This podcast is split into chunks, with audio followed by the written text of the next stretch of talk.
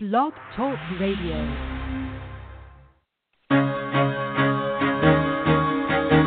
Carol the Coach. Sex, love, and relationships. We talk about it here. Carol the Coach.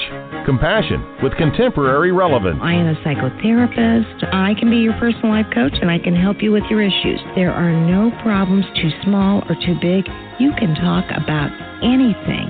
Speaker, columnist, radio TV host, and commentator. Carol the Coach brings messages of wellness and empowerment within reach of everyday people every day. Almost five years ago, I lost my soulmate in an accident. He was killed in a plane crash. Life just for me has seemed to stop. There are groups all over the city. I I mean, I teach one.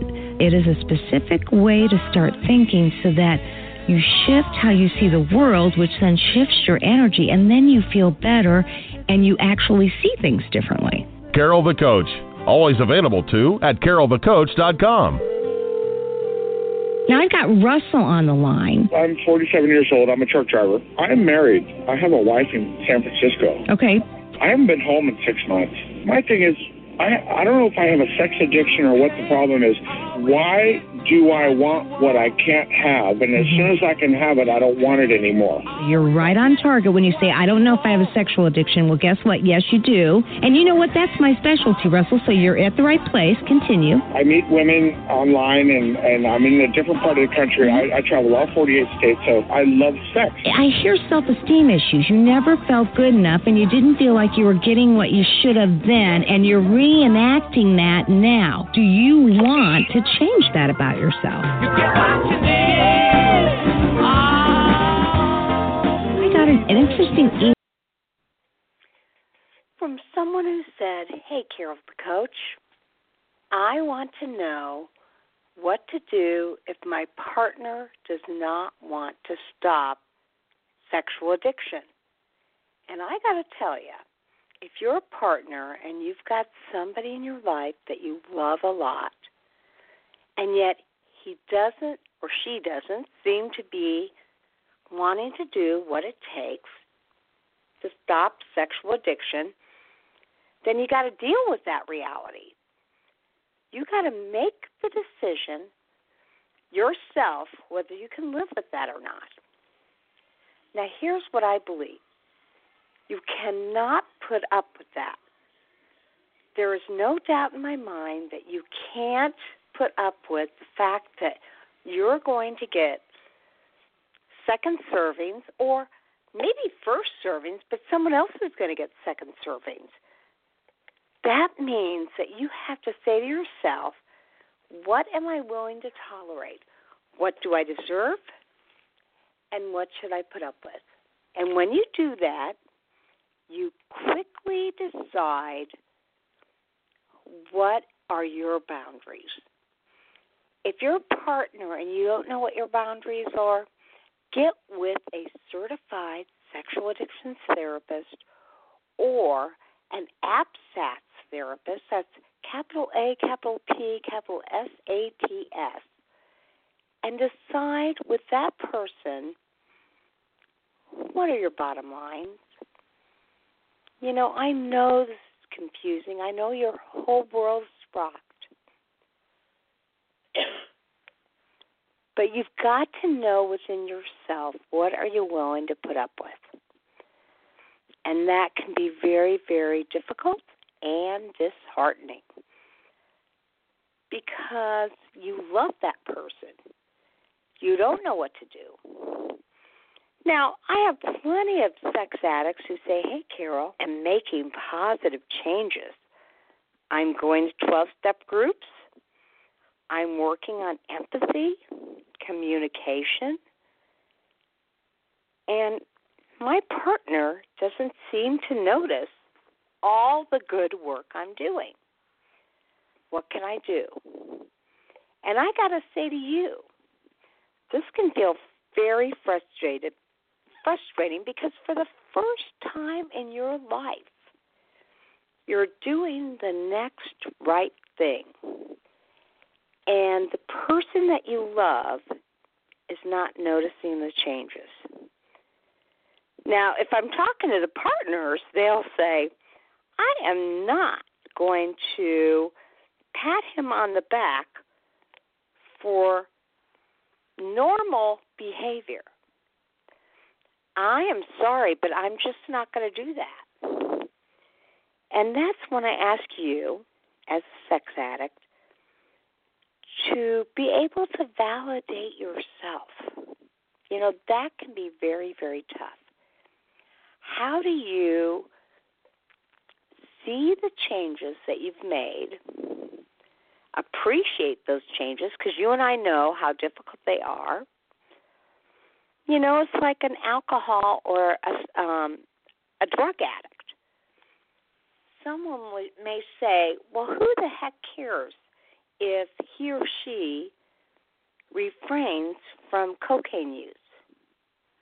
But if you're a drug addict and coke is your drug, every time you walk away from that, or you stop yourself from putting yourself in that situation, you are practicing healthy behaviors. And sponsor, the fellowship, or a good therapist will pat you on the back because we know how doggone hard that is at the beginning of your recovery.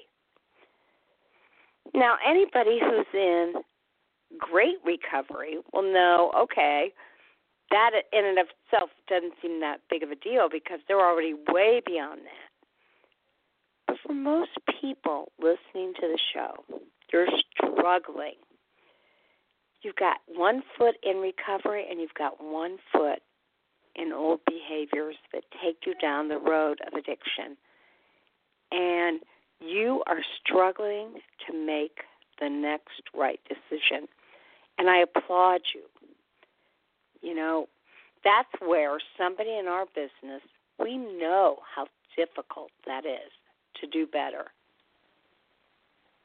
And although we are doing cartwheels, I can't tell you how many clients I've said, if I weren't in culottes, I would do cartwheels down the hall.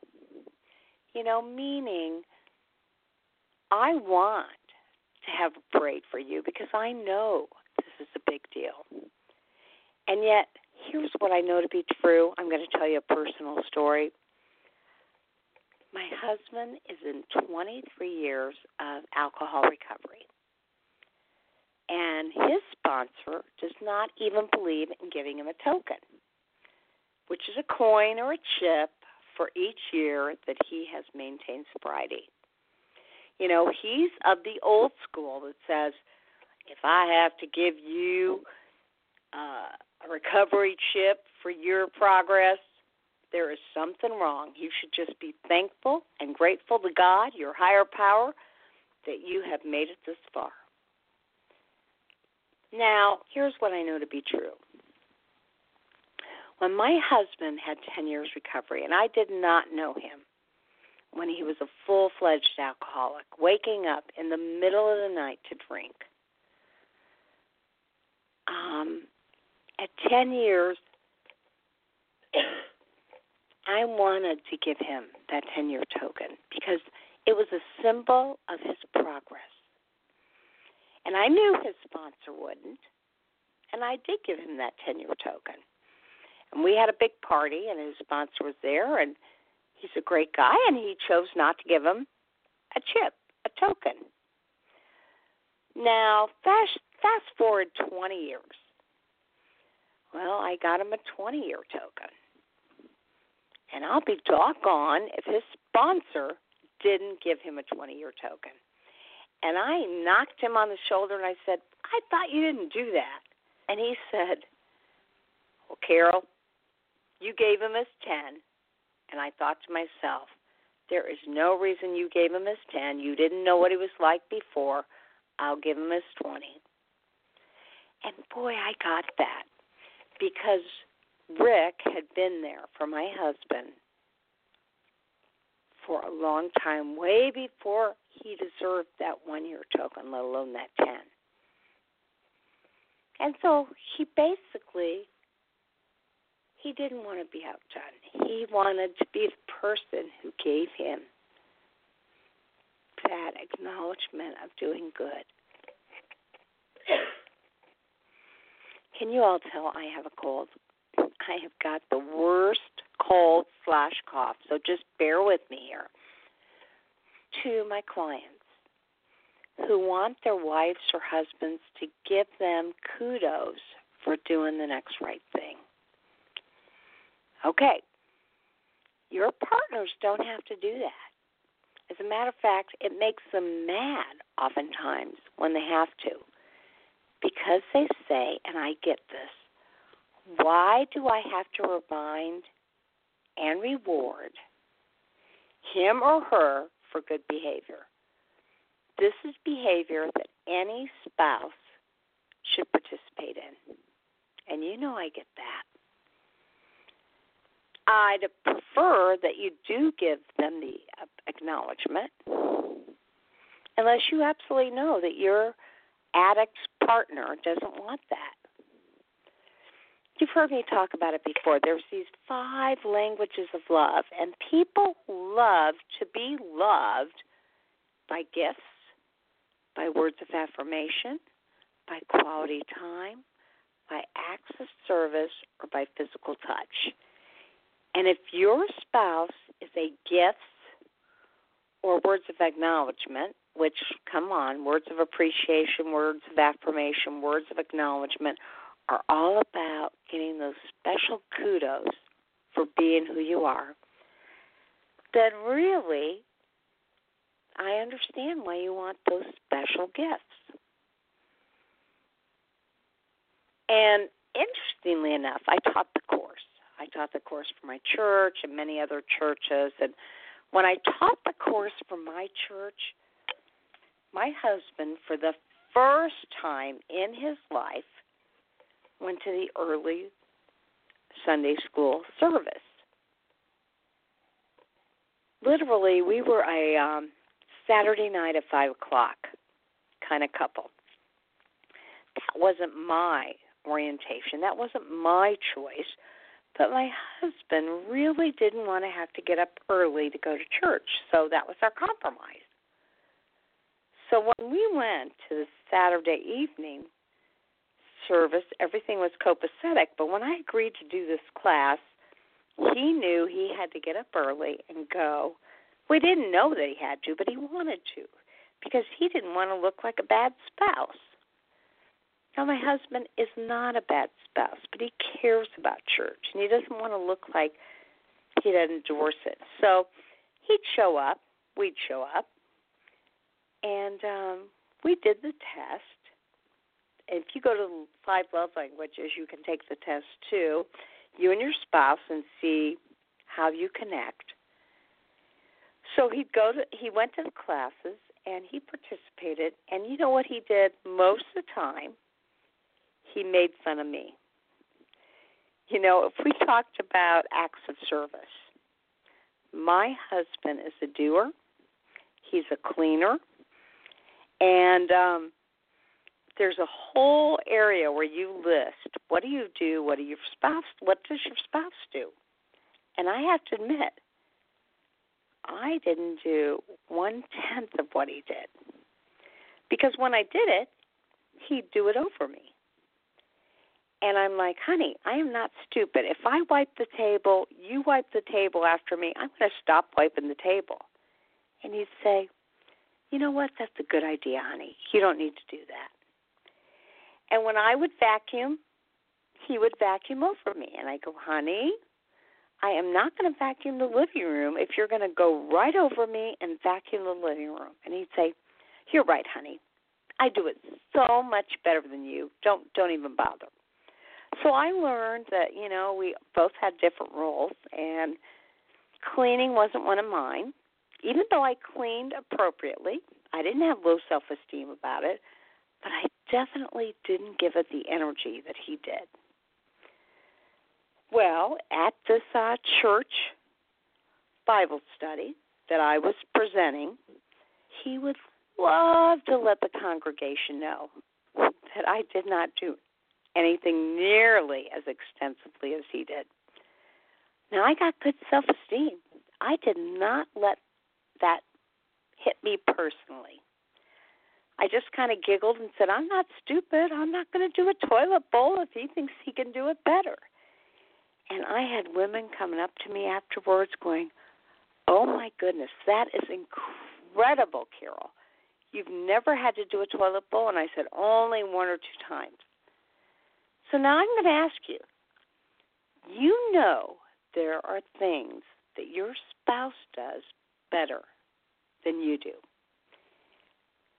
And do you just take that into consideration and know that that is one of his gifts or her gifts? Uh, are you able to say yes, and I can give him or her words of affirmation because that's important?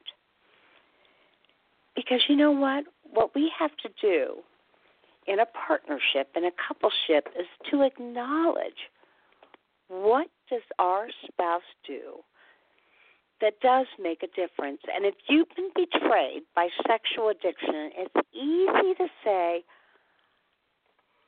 you know, I've been so betrayed, I cannot acknowledge anything that my spouse has done to make a difference. But the truth of the matter is, if you're with a spouse, you have to be able to do that. You have to acknowledge their strengths. Yes, I'm Carol the coach, and I'm here to tell you that it does matter what your spouse does. And I actually have an expert in the field of coupleship, and she's going to talk a little bit about how do you recover from the betrayal of sexual addiction, and what are the roadmaps that you can take to make your life better. So, tonight I'm happy to acknowledge our guest who has just done a great job of contributing towards the health of couples. Christina, Bell, welcome to the show. Thank you. It's nice to be here. Absolutely. And tell me, what made it your mission to work on coupleship? Well, you know, I've been doing uh, I've been doing work with addictions for a long time, and um, you know, it was kind of funny how I got into working with sex addiction. So I've worked with chemical dependency for several years, and uh, I was actually watching a show on TV called uh, Sex Rehab with Dr. Drew, and uh, I became fascinated with um, with the trauma model that they used around sex addiction, and uh, I just thought it was opened this whole other world of uh, of working with addiction. So I uh, I did the training, and I just found it was incredible. And since I've been working with people individually, I was really finding that I wasn't able to get to some of the root of the relationship issues. So mm-hmm. I started doing some work learning the Gottman method and emotion focus therapy, and then kind of blending the two models together. So blending the couples therapy and the training I had done with that, also using the work of, of Patrick Carnes and the uh, the model, the sort of being a certified sex addiction therapist. And so obviously you have expertise in sexual addiction, which really I think is imperative when a couple works with sexual addiction mm-hmm. and they either work with a CSAT, a certified sexual addictions therapist, or an APSAT, and that's somebody who works with partner trauma. And so, mm-hmm. what did you learn about coupleship and sexual addiction? Yeah, well, you know, one of the things that I found very interesting was that when there is um, any kind of an addiction in in a coupleship, the the impact on the partner is is very similar to going through infidelity. And so what what I found interesting was is if there's a competing attachment in a relationship, and that could be, um, you know, somebody that works too much, somebody that's addicted to alcohol, or sex addiction, or infidelity, the impact on the partner is is very traumatic. And so I think that understanding, I didn't realize how it applied across so many different issues, but it made complete sense because basically there's a competing attachment in the relationship. There's essentially a third wheel that's um, taking away from that bond. Absolutely, and there might be a third wheel, or there might be a combination of third wheels. I mean, you can be Absolutely. a workaholic, still be a sex addict, or a drug addict and a sex addict. So after yes. you figure that out, that you know there is this special dynamic to addiction. Tell me a little bit about that roadmap that helped you to help couples get through the betrayal and the recovery. Mhm. Well, I had worked a lot with um, with individuals, so um, you know, sex addicts individually on their recovery using Patrick Carnes' task-based model, and I've worked with partners as well using some of the great materials and you know um, Mari Lee and Stephanie Carnes' work and, and many others. But putting it together and looking at the relationship was actually a, quite a different experience. And what I one of the models that I found very helpful was the model of John and Julie Gottman's work. They've they've done a lot of work with couples, looking at um, 40 years worth of research, looking at over 3,000 couples, and looking at which couples stayed together, which couples um, became divorced, and what were the components of a healthy relationship. And what they found was when there was infidelity or betrayal in a relationship, that they used a model called the three A's. And so that really became my roadmap for working with couples, um, of course, using all of the, the sex addiction um, work as well. But the first phase of that roadmap is called atonement. And what that really means is it basically, I see it as, as a crisis stabilization because a lot of people believe that, you know, when it comes to addictions, that you shouldn't do couples work early on. And um, I haven't read any research to support that idea, but in, in chemical dependency, that has very much been the norm, even when I started doing work as, you know, there's a codependent dynamic, you shouldn't be working with couples. But then when I would see these couples and I would see how how overwhelmed and how desperate and how much heightened emotion there was and, and how much confusion there was, I really felt like it was important to have some structure and stability in place. So, with the first um, part of this roadmap is looking at atonement. Um, basically, what we're, we're, looking at is we're looking at um, clarifying any information that that spouse needs regarding the betrayal.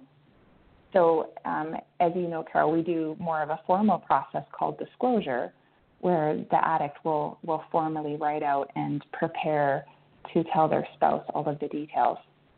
But this is more of, of there's, you know, immediate information that needs to be clarified. So whether that person has acted out with other people, um, because then it will be important to get um, an STD test. Um, another part of it is is that that the betrayer, so in, in this situation, the sex addict, needs to accept full responsibility and needs to be willing to be accountable and reliable to this process.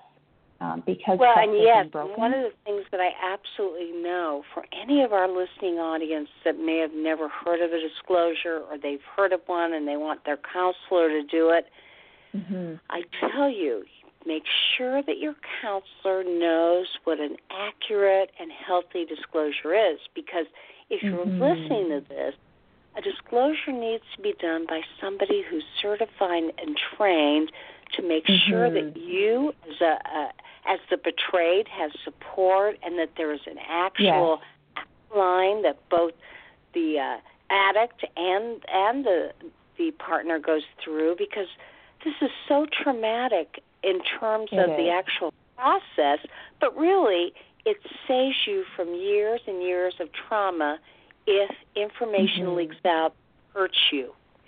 And Absolutely. I know, you know, that you absolutely agree that this process has to be done in a healthy and a structured way. Mm-hmm.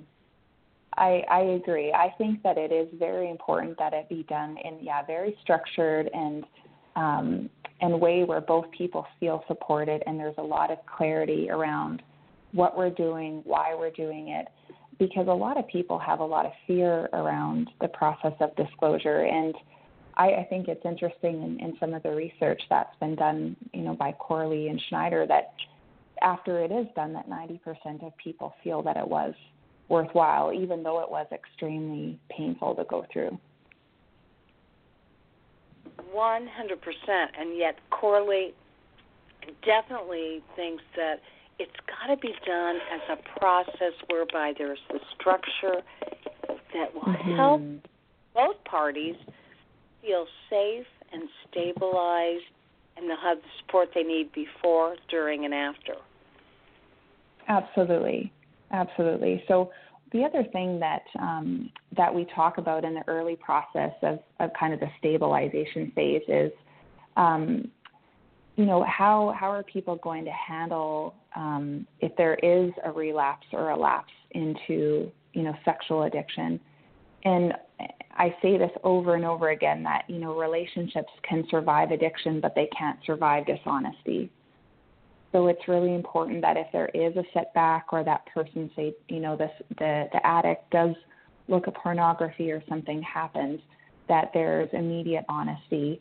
Um, because as difficult as that is, it's much harder if a person is lying and lying, maybe lying to me, lying to their partner, and then it comes out months down the road, it really does um, make it feel like the therapy um, wasn't really worth working very well.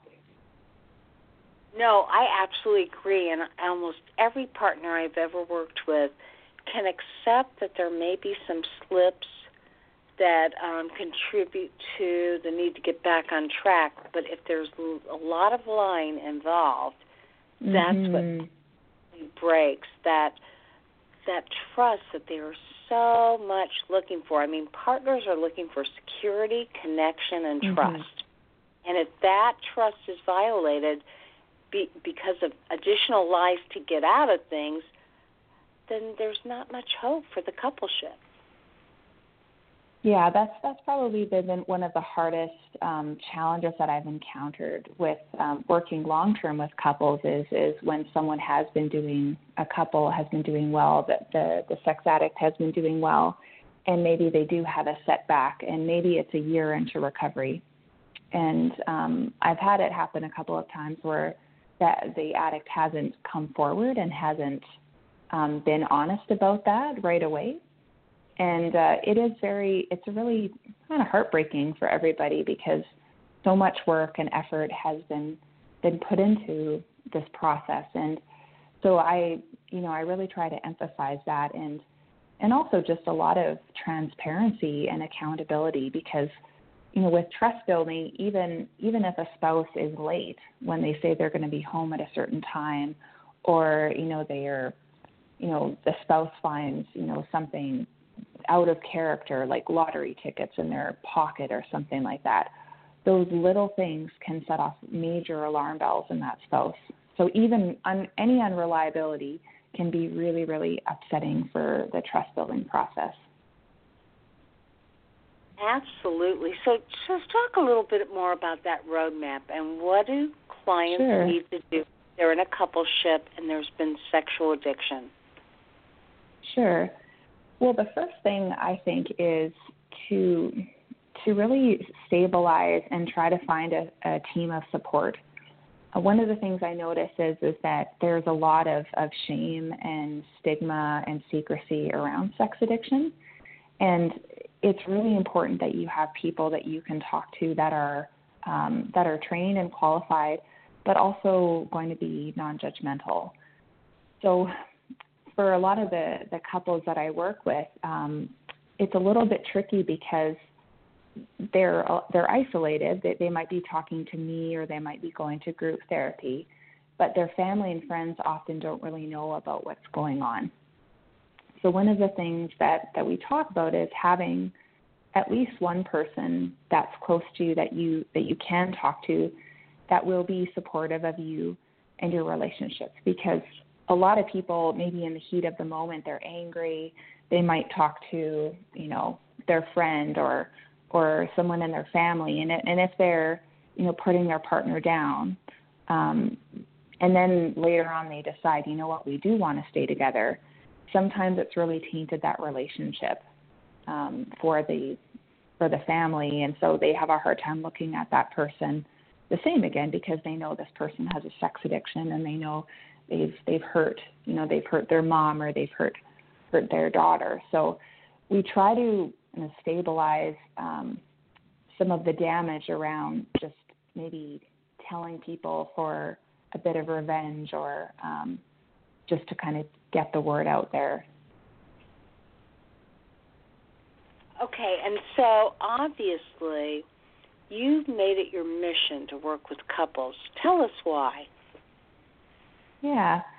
Well, you know, I I think my own my own perspective is that relationships, you know, at the end of the day, our jobs come and go, and you know, possessions come and go, but relationships are really, I believe, the most important thing that matters in our lives. And if we marry someone and and they're struggling with an issue, um, it can really impact our relationship and impact that bond. And so I think it's really important that that couples and people have a chance at a healthy relationship because we know that it impacts people's um, happiness, it impacts their lifespan. And for so many of the couples that I've worked with, they've been through so much trauma in their family of origin. And I, I really believe that they both deserve a chance at real healthy love. And that's one of the, the most rewarding things about doing this work is, um, you know, I get to meet these amazing people that are have survived these really, really horrible horrible situations. And they they learn how to deal with emotion. They learn how to share about their feelings. And in a way they've experienced things that they've never experienced before because they've they've been courageous and strong enough to enter this journey into recovery.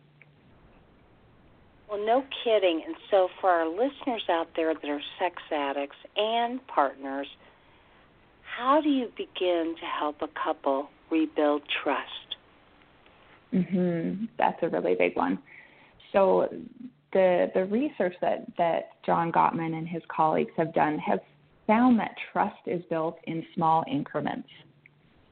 So you can say that you know you want to change and you can um, apologize, but trust is really built through action. So one of the things that we talk about early on is to really um, be quite open and transparent with um, with sharing like emails, sharing texts, really making your, your phone and your computer available to your spouse on an ongoing basis so that if they if, if they feel the need that they want to to check to see if you're if you're doing what you say you're doing, that there's some there's some access because if a if a sex addict is really secretive or defensive around those things, um, it kind of sends a message sometimes that that they are hiding something or that there is something more going on. So the first piece is around transparency. Um, not that that's going to go on necessarily for their whole relationship, or that that um, like say if the spouse is checking or um, you know almost being kind of an enforcer or or kind of a police role. That not that that's a healthy dynamic that we want to continue on forever but there has to be some willingness to share information and to be open. Um, so that's the first part of it. But the other piece is that um, from the spouse's perspective, they've been traumatized, and they really need to see that their partner is is there and that they want to be there, and that they're not going anywhere. So one of the things that we work a lot on in the early stage of therapy is um, establishing that that um, the sex addict that they're committed to this process and that they're willing to do what it takes.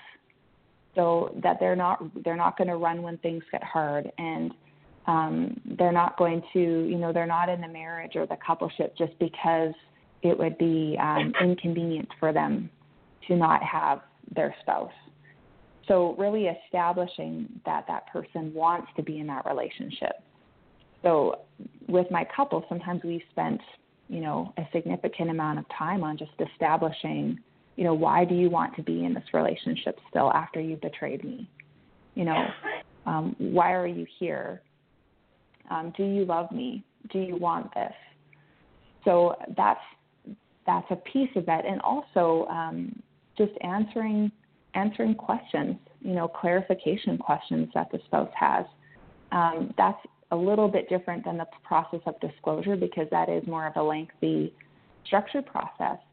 But if the if the spouse has has questions, you know, on you know, you know, when you told me, you know, two years ago when you said you were going to your father's house, you know, were you acting out that night?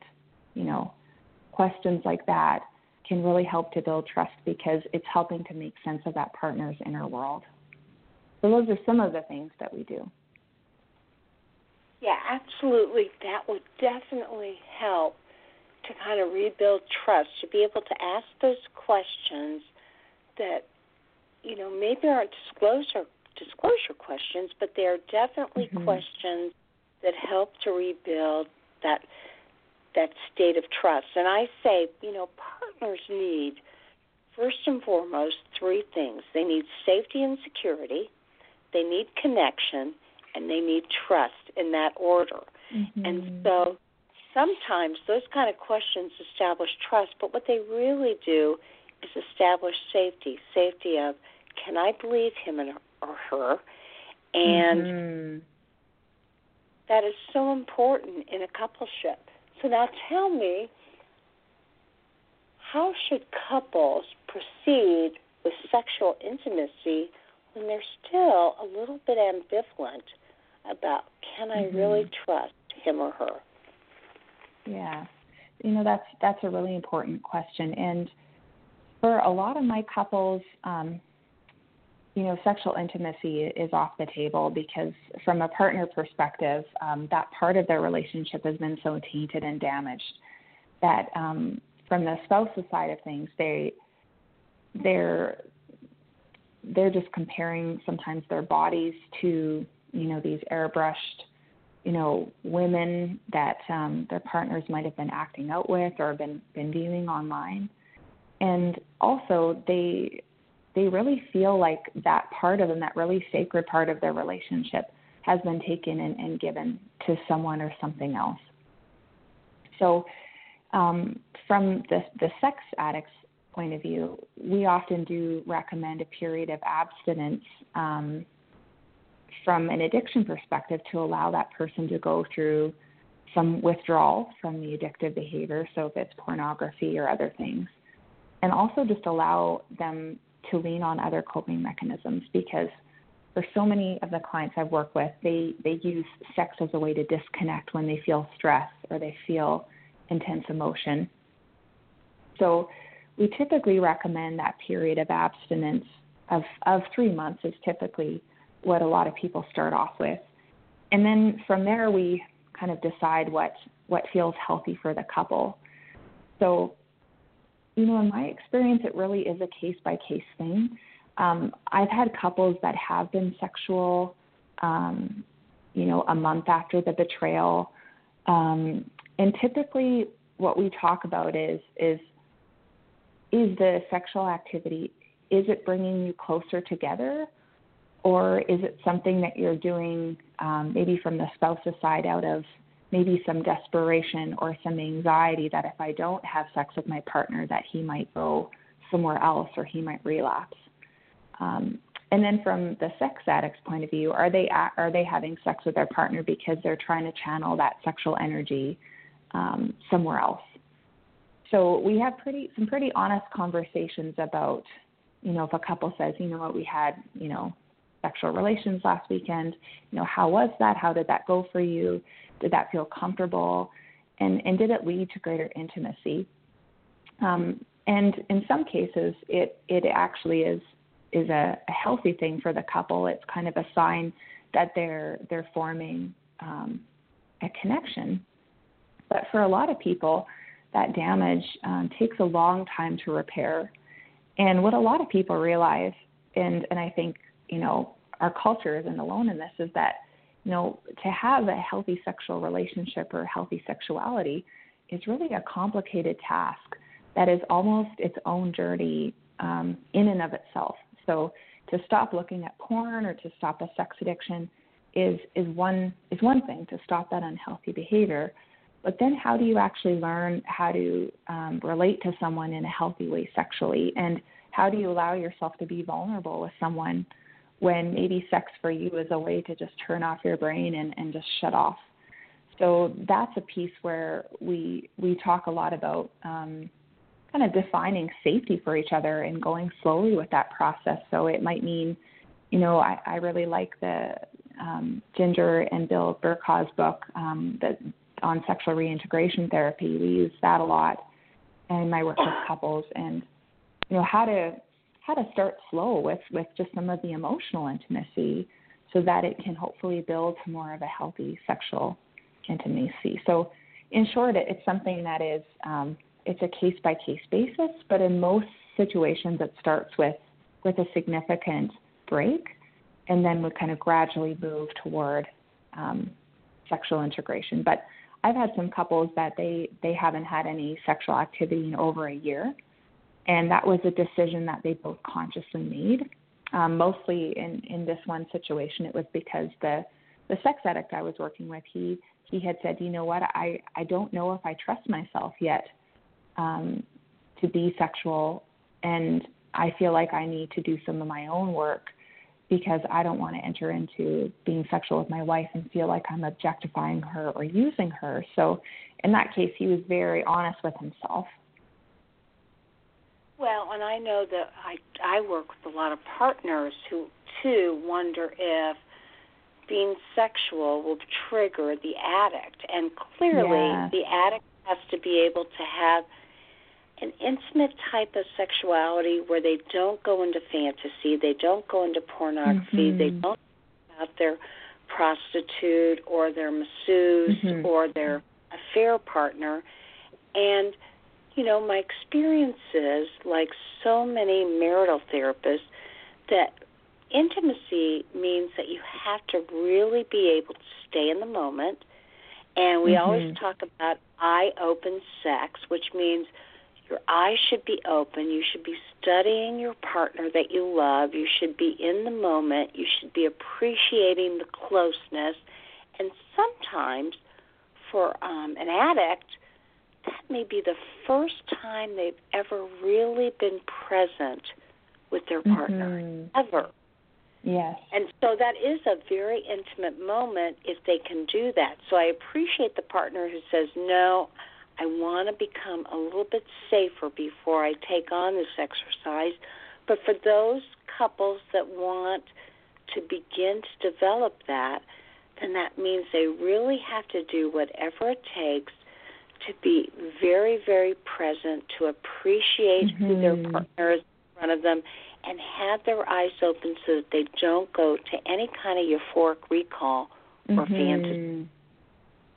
That's a really good point. And I think a lot of a lot of the men that I work with, they have a lot of fear and shame around the you know the pornographic images or the the euphoric recall that that does get triggered for them and so you know what I'll say to them is you know that's normal. It's it's a natural trigger because it's been paired and associated with with sex for you. But but try to just be kind to yourself but just gently bring yourself back to the moment. And so I really like your you know how you described it really well of just your eyes open being mindful being in the moment because that experience that sexual experience being present and open and vulnerable is very different than the high of acting out and um, it probably is going to take some time for that person to get adjusted and acclimatized to that new and different kind of sexual experience well, yeah, and for couples that aren't sex addicts, you know, so many times a healthy couple may close their eyes and they may experience some pornography or a past relationship. Mm-hmm. And and that in itself isn't a problem because it hasn't originated from anything um, that is compulsive and obsessive. Mm-hmm. But at the same time when you really want good, healthy intimacy with the person you're with, whether you're an addict or not, it's about really appreciating the person who is right there with you and feeling vulnerable, mm-hmm. safe. And sexuality is all about that. So, for any addicts or partners that are listening right now, just know that this may be a common issue for a lot of people, but it may have different um, points of origination of difficulty. I mean, clearly, mm-hmm. sex means being very vulnerable, and it means really staying open to who you're with, and that in and of itself is tough. And so, a certified sexual addictions therapist may work with you on that, and or may refer you specifically to a sex therapist to help you to develop mm-hmm. those exercises. But I I agree totally with you, Christina, that Bill and Ginger Bercaw, they have two great books. Um, in the bedroom is one of them, and then you referenced mm-hmm. um, which book? There, um, I can't remember the name of it off the top of my head, but the, the in the title it's about sexual reintegration therapy. Yes, and, um, and they're really the, good at creating those exercises that just are not only mm-hmm. sexual, but they're about vulnerability at its finest, and and that's truly what intimacy is all about. It's being absolutely vulnerable with your partner. So now, let me just mm-hmm. ask you. Um, there are some common dynamics couple faces in the early stages of sexual addiction recovery. Can you talk about those and then the triggers that are handled in each of the phases? Sure. So, one of the things that I notice for couples in, um, say, around the three to six month mark of, of being in recovery, and, and let's say they're coming to therapy or they're doing group therapy as well, is from the sex addict point of view is they're actually feeling a lot better. Uh, they're feeling a sense of relief that they don't have to live a double life. They're um, they're really just enjoying um, getting to know themselves and, and knowing that there's a whole um, terminology and um, they can see themselves in a lot of the sex addiction writing and, and workbooks and they, they feel less alone. So they're actually starting to feel pretty good at this point. Um, of course, there's a lot of shame and remorse as well, but they're starting to feel like they're shifting and they're moving forward. But for the spouse, because the spouse is um, a lot of times new to this information or new to the acting out, their things almost seem to get worse for them at this point, and the the emotions are so up and down. They might be feeling rage one minute and um, intense grief and sadness the next and then numbness and they don't maybe they don't even know if they want to be married or in this relationship. And so what happens is is that there's a fundamental mismatch that i see a lot where one the sex addict might be feeling really good and alive and, and this vitality and the spouse is just going into this pit of despair. And so what can happen is if if they encounter triggers as a couple. You know, let's say they're watching TV and there's an Ashley Madison ad that comes on, or there's, you know, some kind of sex scene. Um, what happens is is that it's very triggering for the spouse, and they might become upset and they might move into rage and you know say, "How could you do this to me?" or you know maybe less kind words. Um, they might they might get really angry at their partner. And what's really common is is is the addict, they might snap back a bit and they might say, well, you know, we've been working, we've been going to therapy, you know, when are you going to get over this? And that's probably the worst thing that someone can say um, to a spouse because what happens is, from the spouse's perspective, it it's really invalidates their experience and um, can really be damaging for trust building because it's in a way it's threatening the relationship because that person is saying, you know, if you better hurry up with getting over this because if you don't, then you know I don't know if I want to stay married to you. So now I know, of course, this is not intentional by you know the addict at all because they're just becoming defensive because they're feeling attacked.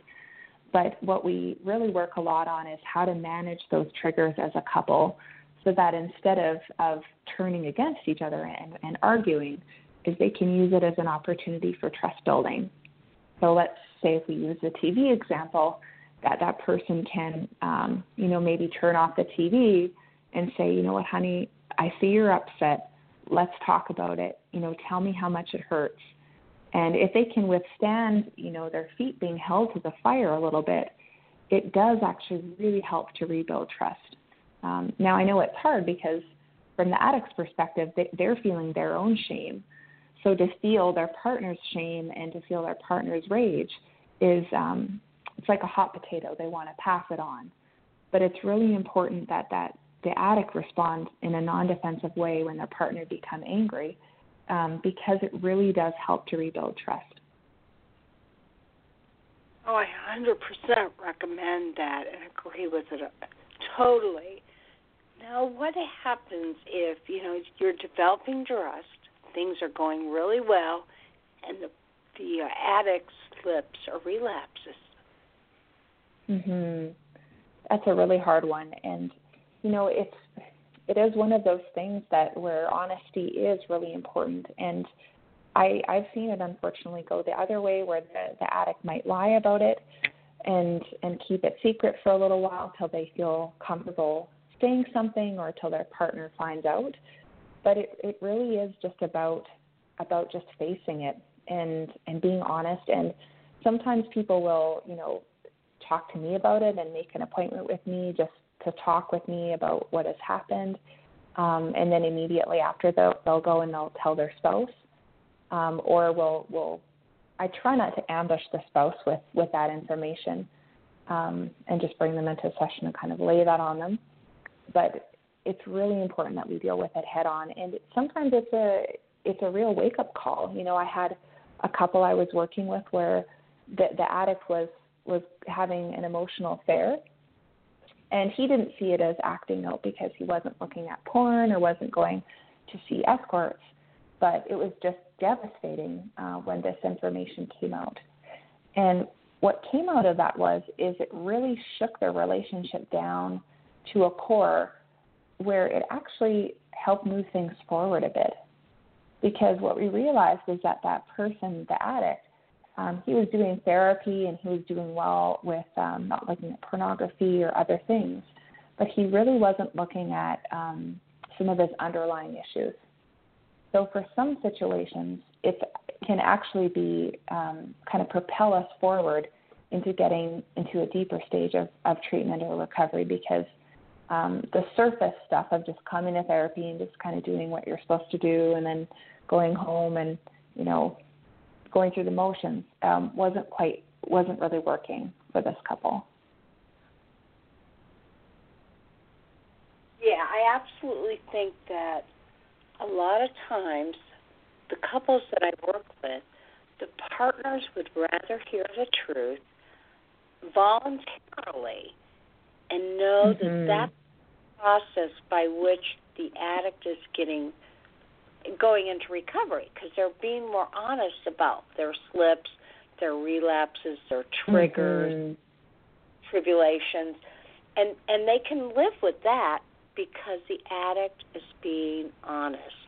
And that's the Absolutely. process by which they can build trust. So, yes, I agree. Versus would you recommend for couples? What what do you tell them to do, or who do you tell them to study, or watch, or read? Yeah, yeah. You know, I yeah, absolutely. I um actually there's there's a lot of great resources out there. You know, um I I created um, a free download off of my website for couples, and, and anybody can download this. It's it's free. If you go to my website, christinabell.net, and you go to to the tab that says free, there's actually um, a betrayal or a trust building recovery kit, and it's just a, a Word document that you can download. It kind of walks you through as a couple through those first couple of months and you know what to do, what not to do, um, how to deal with triggers. Um, it has has a book list too in terms of, of um, looking at trust rebuilding. So I would say to anybody that's um, that's curious is there is a really good book um, by John Gottman called um, What Makes Love Last, and it looks at a lot of um, the issues around betrayal and some of the research and some of the things that are helpful. I also really like Shirley Glass's book on infidelity. It's called Not Just Friends. Um, that's one that I've um, I've used a lot. It's not specific to sex addiction, but it does a really good job of speaking to both sides of a, of a coupleship in terms of what the experiences that they're going through. It looks a lot at the trauma reactions, and again, it gives you some of those practical um, do's and don'ts. And um, and there's another good book that I I recommend a lot as well called Living and Loving After Betrayal, and uh, the author is uh, Steven Stosny. Um, that's another really good one. Um, there's also a lot of really amazing um, books related to sex addiction as well, and um, you know I really like um, Alec. Uh, Alexandra uh, book, Erotic Intelligence, is really good for couples. It speaks more to that, you know, the sexual reintegration and healthy sexuality piece. Uh, I really like the Bercaw book as well. But in terms of looking at um, the betrayal piece, I, I think it's really important that you that you find someone that you can talk to about it. And for a lot of spouses, they have to look at getting um, some form of trauma treatment because the um, the intrusive images, um, the hyperarousal, that the intense anger, the intense sadness, um, you know, there's definitely a lot of support needed in that area. And for some people, their sleep is really disrupted, their health is really impacted. So we talk about going to see a doctor and you know just making sure that you're you know getting a blood test done, looking at your thyroid levels, looking at your health. Um, a lot of the work I do in initial the stabilization phase is around just basic self care.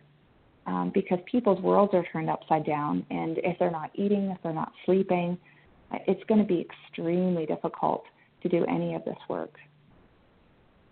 Okay, so tell us one more time. I know that we can go to Christina, and that's C H R I S T I N A Bell. That's right. Dot com. And you said B- dot net actually N E T. Yeah. So if you go to christinabell.net, and then there's a little tab that says free, F R E E. If you click on that, there's actually a bunch of free downloads um, that you can that anyone can download off of my website. And I have actually a sex addiction recovery kit, I have a partner recovery kit, and I have a betrayal recovery kit. So anyone can download those. And what it is is it's really a roadmap for the first three months of after discovery, after discovering your spouse has a sex addiction and entering into recovery. So it has um, pages like a, a book lists. Um, it has links to different videos. Um, so it's really just um, I tried to make it quite simple because I know people when they're when they're really stressed out, it's hard to read a lot. It's hard to concentrate. But I try to just create some worksheets that people can download um, just to get started. Oh, very good point, and I appreciate that. Yeah, right now I am ordering all of these things are for free: the sexual addiction partner yeah. recovery kit, the betrayal recovery kit, and you can never go wrong with the mindfulness meditations for anxiety, emotion regulation out and the sexual addiction recovery kit. So, Christina, I mean, you've got a lot of free things going on here. Now, do you have yeah. any products, books, or projects that you'd like us to pay for? you know what? Um, you know what? At this point, I just really enjoy. I really enjoy creating them, and I think that um, I'm just happy for people to have access to them. So, you know, down the road, um, you know, I might um, I might have something that uh, maybe is more substantial that I would would charge for. But you know what? I'm I'm absolutely okay for anyone to download these. And I am right now. I'm, I'm working on a breakup recovery kit, which I hope none of the people listening to this ever have to go through. Um, but it's worth it. I work a lot with young people in breakups and trying to help them through some of those tough, you know, first breakups when they're in their early 20s and you know, so I'm creating a breakup recovery kit that I'll have up in the next couple of weeks, and I'm also creating a love addiction recovery kit as well. So, so yeah, so feel free. Anyone can can come check back and, and download. Um, I'll just keep constantly adding things to it. So.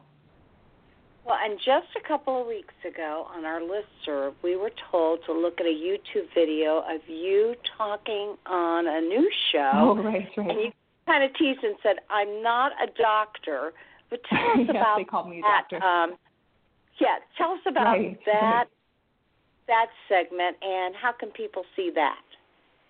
Sure. So um, if you go to, um, so there's, I live in in a city called Edmonton, and it's in the province of Alberta in Canada, and there's about a million people in Edmonton. It's the capital city of of our province or state, as as you call it in the states.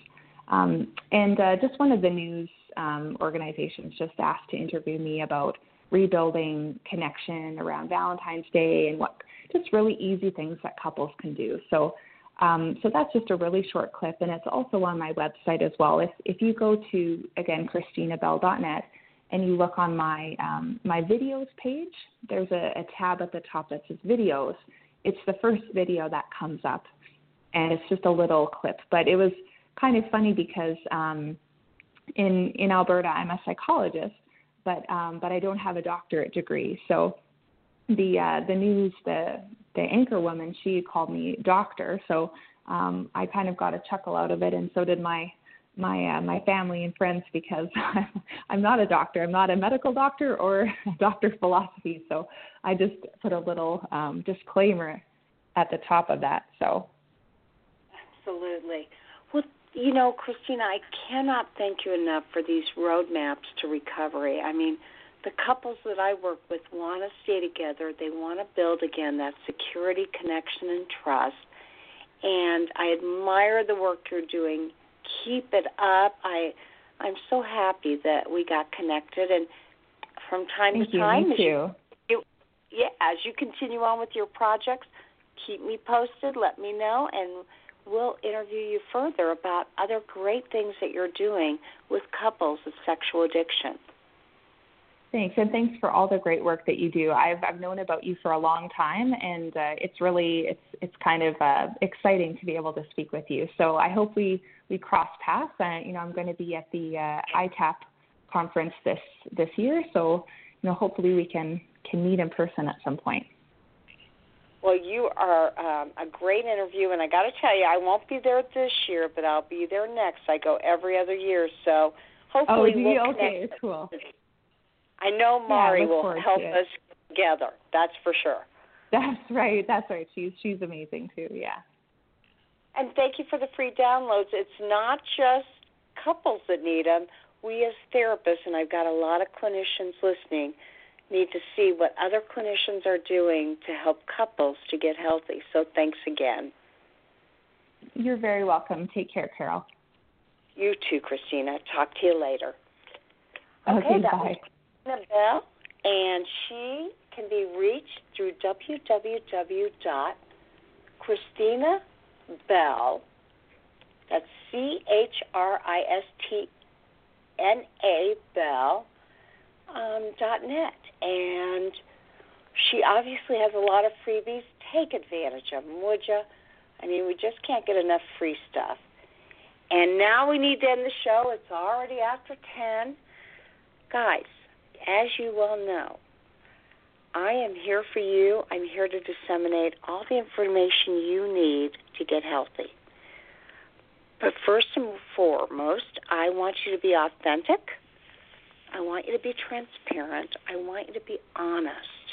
And I want you to be authentic. So please, fearlessly have the courage to be yourself. And if you do, things will work out the way they need to.